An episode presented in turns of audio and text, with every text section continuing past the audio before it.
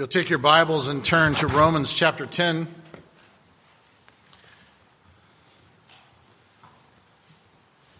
As you're turning, let me tell you stories. I was doing the study. Um, there's an illustration that came from a pastor. He said the doorbell rang. And so he got up to walk to the door to answer it. And as he was getting closer, he could see two people outside who were dressed nicely and waiting anxiously. And so when the pastor opened the door, the individuals responded very quickly to the pastor, don't worry, we're not from a church, which relieved the pastor of the dread of the coming conversation. Now the question for us is, why would people have to make a statement like, don't worry, I'm not from a church? And why would the pastor so dread the conversation that he thought was coming? Because people, a lot of times, struggle with evangelism. They struggle with how the story is told and what the story that is being told. And so we're going to look this morning because we're continuing our study with this kingdom renewal. And so we've looked how we need to be more than a moment as a church. We need to be more than maintenance of a church. We need to be a movement, which means that all of us are called to be missionaries. The question is, where is God sending us? And as we look at that, we looked at kingdom repentance of the difference between being sorry for our sins and being repentant of our sins. We looked at kingdom gospel of do we preach the truth of Christ to ourselves, to each other, and to the lost. And last week we looked at kingdom prayer, how we are called to cry out to God for all the nations. This isn't our inheritance. This is what he has promised. And so we go to God and we ask him to fulfill his promises. Now for that to happen, we have to go. So we are going to be looking this morning at Romans 10 verses 15, 11 through 15 this morning. Hear the word of the Lord. So everyone who believes in him will not be put to shame. For there is no distinction between Jew and Greek, for the same Lord is Lord of all, bestowing his riches on all who call on him. For everyone who calls on the name of the Lord will be saved. How then will they call on him in whom they have not believed? And how are they to believe in him of whom they have never heard? And how are they to hear without someone preaching?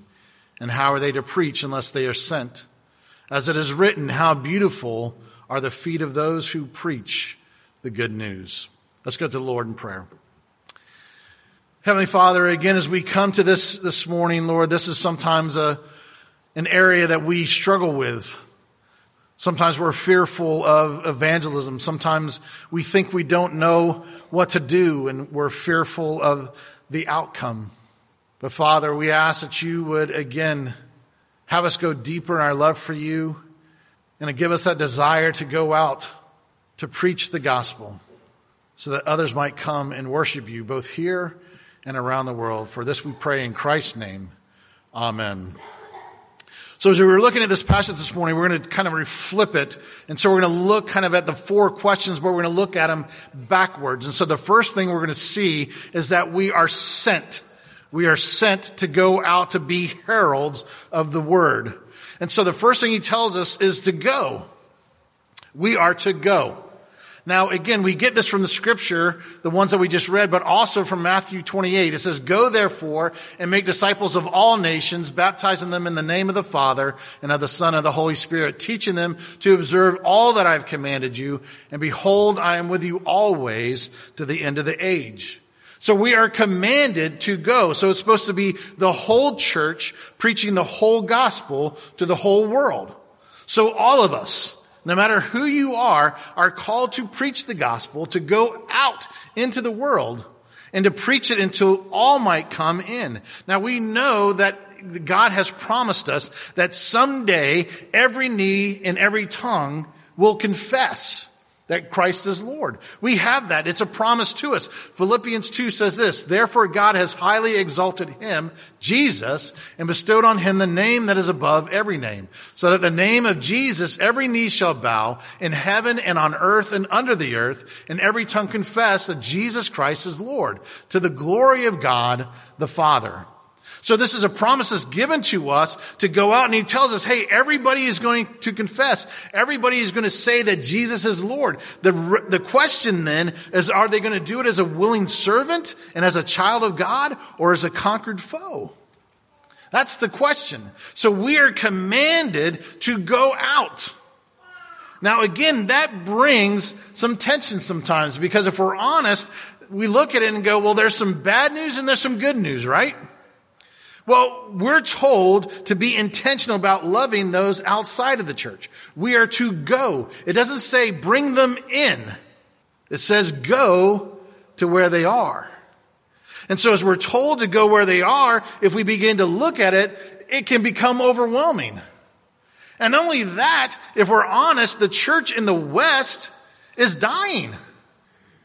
It's a, it's a place where churches have now become museums in countries. They become coffee houses. They become nightclubs.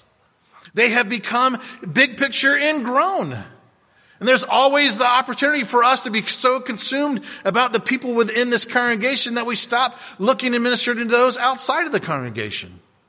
They sometimes come up with false gospels. And so what happens is you're not preaching the real gospel anymore. You're preaching a, a false gospel. And so people are coming to something that's not even real. There's also the opportunity for moral rebellion. Churches where there's no accountability, where you just get to come and you get to be and do whatever, just continue to live in sin, but just come and give your money because we want to do a few things. And so they look and they exchange momentary pleasures for the truth of the gospel. And so all of that is a part of that, even within the church, let alone outside. And again, if you talk to people, again, what do they say? We're going to hell in a handbasket, right? Now turn that around. I want you to flip that. I want you to see that as more opportunities as ever before to preach the gospel. You have more opportunities than ever to go out and preach the true gospel because you're out there. You're doing the ministry. You're providing. And here's the, the real cool thing is God doesn't call you all to be like Linda Summer. He doesn't call you to go to places where you're going to put your life on the line. She literally puts her life on the line. And I'm like, Linda, what are you doing? That's crazy. And then she'll tell me, she goes, well, Jeff, God's going to take care of me. Well, yeah, but he tells us, okay, I'll trust you. And year after year, week after week, she keeps telling these stories and she keeps coming back alive. And I'm just like, God, that's an incredible story. And we get that. We have to believe that God is bigger and does the impossible. You know what's been really cool? That the things that have been latest to me that's been told to me about people, they've been young people, people in sixth grade and younger who are going to their teachers and talking to Jesus People who've gone up to strangers out on the street and talking to them and giving their testimony and asking them if they know Jesus as their Savior. And again, as adults, we're like, that's crazy. You don't do that. The kids don't know any better. They're just like, they, we tell them, hey, you're supposed to love Jesus. And what do they do? They go out and love Jesus. And then we go, well, you probably shouldn't have done that. No, we're supposed to do that. We're supposed to be saying how God has changed us. And listen, God tells you start with where you're at. You don't have to go out to, to Africa. You don't have to go out to all these different places. And listen, the reality is, um, a lot of times it's easier to talk people into going and being missionaries to Africa than to have people come into your home. Statistically, that's true. The church today lacks in hospitality. And so people would rather go to other places than to open their home for people to come in and get to know them and to eat with them and to know them. And yet, I'm telling you, this is what people are struggling with. Just last night, as I was flipping through, and I'll admit it, I was flipping through games, and I happened to stop on a news story, and it was talking about um, young people who are moving to new cities for jobs and are so lonely and I was talking about the, the bad things of then going to bed and looking at Facebook and, and uh, Instagram and all these kind of things before they go to bed because it feeds their suicidal thoughts. We have hope. We're the ones who are called to go out and to meet these people and to encourage them. If there's new people at your jobs, invite them over. If there are new people in your neighborhood, invite them over. If there's new people that you see in the surrounding, invite them over, get to know them, because God uses that as part of your going. And so God says to go and to preach the gospel no matter where you're at. So that brings up the question, so then what's the gospel? Now I want you to understand, you are God's spokesman because here it says in the, in the scripture, it says, um, it talks about preachers. Now, if you do a word study, that word for preacher in the Bible means herald. It's not talking about paid workers to go out and preach the gospel. It's talking about everyone to be a herald. And so as a herald, we are called to be God's spokesman, which means we speak the word of the master. We only speak what God tells us to speak. And so again, you're not having to make this up. And again, we understand what this is like. I say to Jameson a, a lot of times, go and tell your sisters, this is what dad said. This isn't Jameson. This is what dad said needs to happen with the house before someone comes over. Because if Jameson goes, then what happens to Jameson? That's how his sisters are. You need to pray for us more. No, they're not bad. But they look and they go to Jameson and they'll go, is this from you or is this from dad? Now think about that because what God calls us to do is to be his heralds. He tells us, only speak what I've told you to speak. And only that, remember this, we're not the ones doing evangelism then. He is. He's the one who's doing evangelism. Now again, if I'm honest, if we're honest, are there fears sometimes that come up with this? Okay. We've all heard the statement, don't kill the messenger. Right? So back in times when they would send the messenger from the king to the defeated party or to, to talk about uh, terms of surrender or terms of war or whatever it might be, the messenger, how did he usually end up with the answer going back? His head's cut off. Now how many people stepped up to be the messenger of the king? So I get it. There are fears that come. There are fears legitimately that where we're scared. We're fear of rejection. Fear of not fitting in. Sometimes we have a, we don't think that we're trained properly. Listen, and I don't know if this is, um, this is a book I found and it says these are the 10 top things of what people are afraid of in sharing uh, the gospel. We're afraid of how others are going to respond to us. We have a fear of failure. We have a fear of having people see through us. We have fear of not having the right answer. We have fear of having character flaws. We have fear of doing something we're not gifted at doing. We have a fear of being embarrassed. We have a fear of speaking to strangers. We have a fear of getting tongue tied and saying the wrong thing. We have a fear of being corrupted by hanging out with unbelievers. Top 10 fears of why people don't. And I don't know where they got this from, but it was a list. And I'm sure you can add more.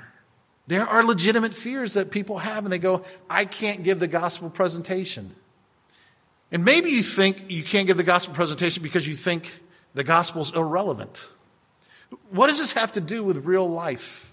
I told you, as I talked to, to one of the kids in our church um, as a teenager, and we were just one on one and asking, I, I said, um, Do you not understand that, that Christ is your Savior? And he says, What does he need to save me from? I have everything in this world that I need. I, I don't need Jesus. So at that point, he needs to hear the gospel because the message is always relevant to the world. The gospel is always there because again, it, we have this temptation to try to make the gospel something it's not. And when we make the gospel something it's not, it's no longer the gospel. See, the gospel is a thing that's always relevant. Why? Because what's the problem? Sin. And everyone has it. Always has been and always will be. So sin is always the problem and Christ will always be the answer. And so what happens is God comes in and he says, I want you to preach the gospel. And the gospel is, first of all, it's universal. It says, there's no Jew or Greek. It's for everyone. It's for white people. It's for black people. It's for every nation, every tribe. It's for every economic group. It's for everyone. Jesus didn't die for just a specific people. He didn't just die for Presbyterians. He didn't just die for Baptists. He didn't just die for Pentecostals. He died for those who would give their life to Christ. And he says it's going to go out into the whole world. Every tribe and nation and tongue will be a part of the church. So quit thinking in distinctions because the gospel is for all. Not only that, he says it's sufficient. It's a perfect sacrifice. Christ came and gave his perfect life one time on the cross, one time. And he paid for the sins past, the sins present, and the sin futures. For the sins that you're aware of the sins that you're not aware of. He paid for them all. And he does it because he loves us. He didn't start loving us at the cross. He loved us before the foundation of the world. Before he ever created you, he loved you. And again, we should never, ever be in a place where we don't think that we are the most important person in the world because God says we are. So quit listening to the world. Quit thinking that you're alone. Quit thinking that people don't care about you. God, the King of Kings, the Lord of Lords, knows you by name and he prays for you by name. And he says, my gift of my son was sufficient for you, a one perfect sacrifice. And not only that, he says it's accessible, it's accessible through the blood that Jesus shed. Listen, he took hell for you. And again, I can't say this enough. For those that are Christians, this world is as much hell as we'll ever endure. This is the only time where we'll deal with people who don't like us, people who send bad letters to us, people who make fun of us, people who uh, say hard things to us. This is the only place where we'll hear that. In heaven, we're going to be perfect. We're going to love perfectly. This is the only place where bombs land on people, where wars happen. So this is the extent of our hell because Christ endured hell on our behalf.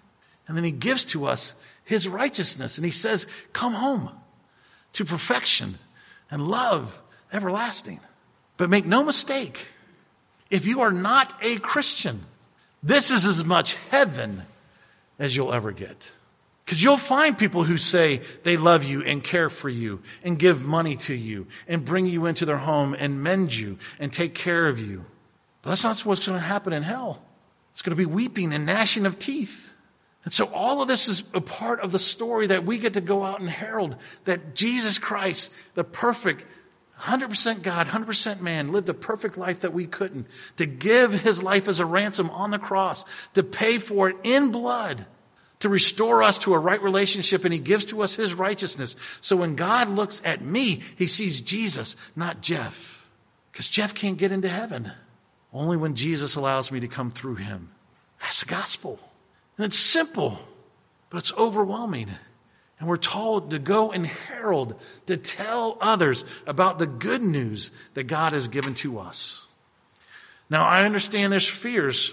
So, what's the why behind us going? And the why behind we're going is because we're enabled by the Spirit. See, God has given to us this gift. And the gift is the Holy Spirit. And the Holy Spirit can only do what God the Father and God the Son has told it to do. It can only speak Scripture. It can only point us back to the truth. And so we have been given, first of all, the prayer. And we read about this and learned about this last week. The kingdom prayer. Remember what Archie Parrish said? Um, I've given you this definition. So if you need it, um, please come to me and I'll send it to you. But it was also on your bulletins last week. Kingdom focused prayer is not mere instinct, but it's spirit enabled. It's not man centered, it's God centered. It's not self serving, it's kingdom serving. It's not sentimental, it's scriptural. It's not solo, but concerted. Not timid, but bold. Not passive resignation, but proactive cooperation. Kingdom focused prayer is a spirit enabled, reverent cry of God's adoptive sons and daughters seeking their Father's glory by persistently asking Him for the nations, their promised inheritance. That's what he's given to us. Because remember, I told you prayer is the work. Prayer is the work.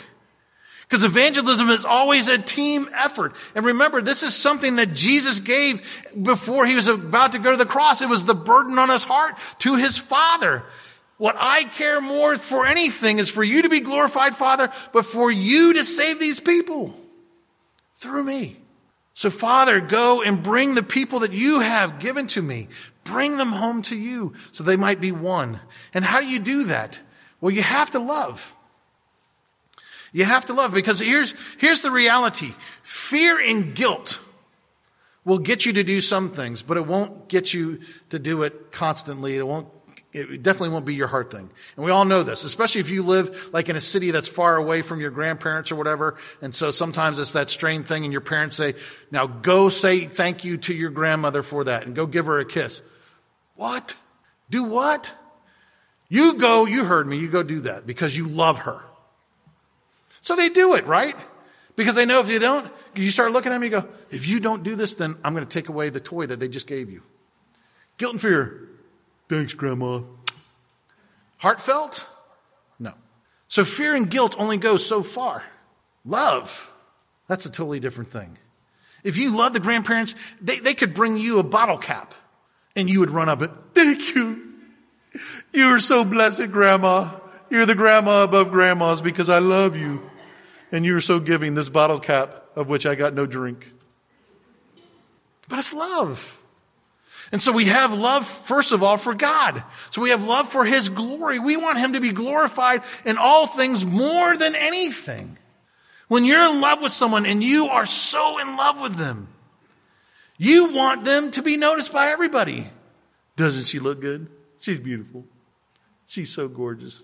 Did I tell you this is my wife? She's wonderful. You told us 20 times. Well, I'm just telling you again. We do that. Why is it any different than our relationship with God the Father? Let me tell you the person who saved me who loved me before the foundation of the world, the one who, who names the planets, knows me by name and has counted the hairs on my head, and he prays for me, and he gave me his son, who he didn't have to, and that son loved me so much he gave his life, and not only that, he gave me the Holy Spirit who lives within me, and I get to speak to God the Father, and I don't have to go through anyone. I get to go and I get to call him Daddy. Oh man, he's awesome. And let me tell you about him. So we have a love for the Father because we are adopted in His family and He loves with an everlasting love and a perfect love. And then what He does, He says, when you begin to love me that way, love other people. So He told us last week, He said, love the church. But He also said, love the world. Go out into the world. And this means, listen, hang out with non-Christians. Hang out with non-Christians. Not, your whole life doesn't have to be about Bible study. Take your Bible study to non-Christians. Go and lead. Go where they are. And as you have the opportunity, then invest in them. Love them. Get to know them by name. Again, I've, I've given you this example, but um, I wanted someone praying for every teenager I had out in Colorado, and so I, I had people pick up names. And I had tons of people say, I'm not called to youth ministry. I don't like youth ministry. I don't like youth. I don't like kids. I don't like them. I go, well, that's okay. You don't have to like them. Just pray for them. And I don't want you just to pray for youth ministry as a big umbrella. Here's 10 kids I want you to pray for by name. Just pray for them by name. The people who took the names were the ones who were my biggest advocate for youth ministry because they started talking to the kids and asking and saying, what can I pray for? And it wasn't, it wasn't the most gifted all the time. It wasn't the most, the, the, people who had the most money. It was a lot of times some of the older people in the congregation who said, well, I can't do much, but I'll pray for them. And my students would come back and go, Hey, do you know that Miss Susie was praying for me and she asked how I was doing? I said, Yeah, she prays for you every day. Man, incredible. Invest in them, love them, but go where they are. Go where they are. Go to where they're safe. Go to where they feel secure. Don't always think it's inviting them back here. Go to where they are. Go to their games. Go to their activities. Go to their bingo things. Go to the, take them to lunches. Do wherever thing, but go with them and invest your life with them. And then the last thing to remember and love, love God's promises. He told us very specifically that the gates of hell will not prevail against this church. You got to hear a true life example from Linda Summer today of someone who goes to the very gates of hell. And she's telling you, God does the impossible. Where man says no, God says yes. That's a promise. And take that back to God. Remind God, hey, you said you're going to be with me. Matthew 28. You said you're going to be with me till the very ends of the earth. I need you.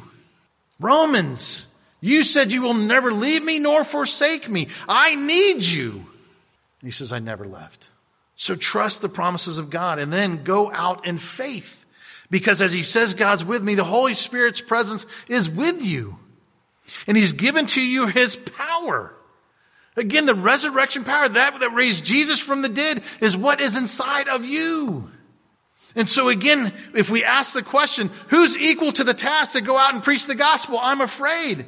Yeah, you're right. You're not equal to the task. Yeah, they might make fun of you. Yeah, it, maybe you should be scared.